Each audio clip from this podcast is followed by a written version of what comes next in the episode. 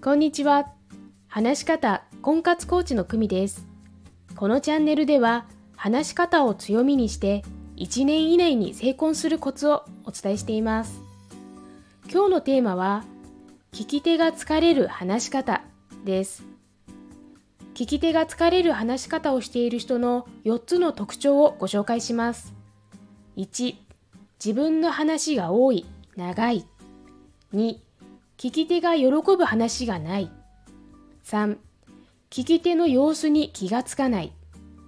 4、相手に質問しない。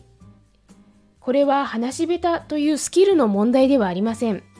意識の問題、思いやりの問題です。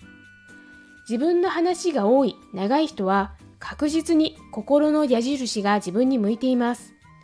私を分かってほしいという欲望が前面に出てしまっています。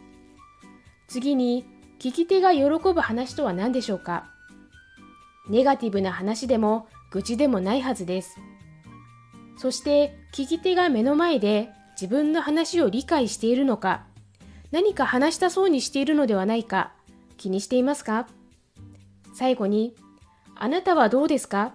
と相手に関心を持ったり、相手に話す順番を回そうとしていますか？聞き手が疲れる話し方をしている方は、相手に相当なコミュニケーションコストを課しています。疲れる割に得るものがないな。そんな会話、逆の立場だったらどう感じますか？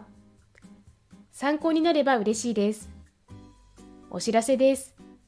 話し方を強みにする60分無料お試しコーチングをしています。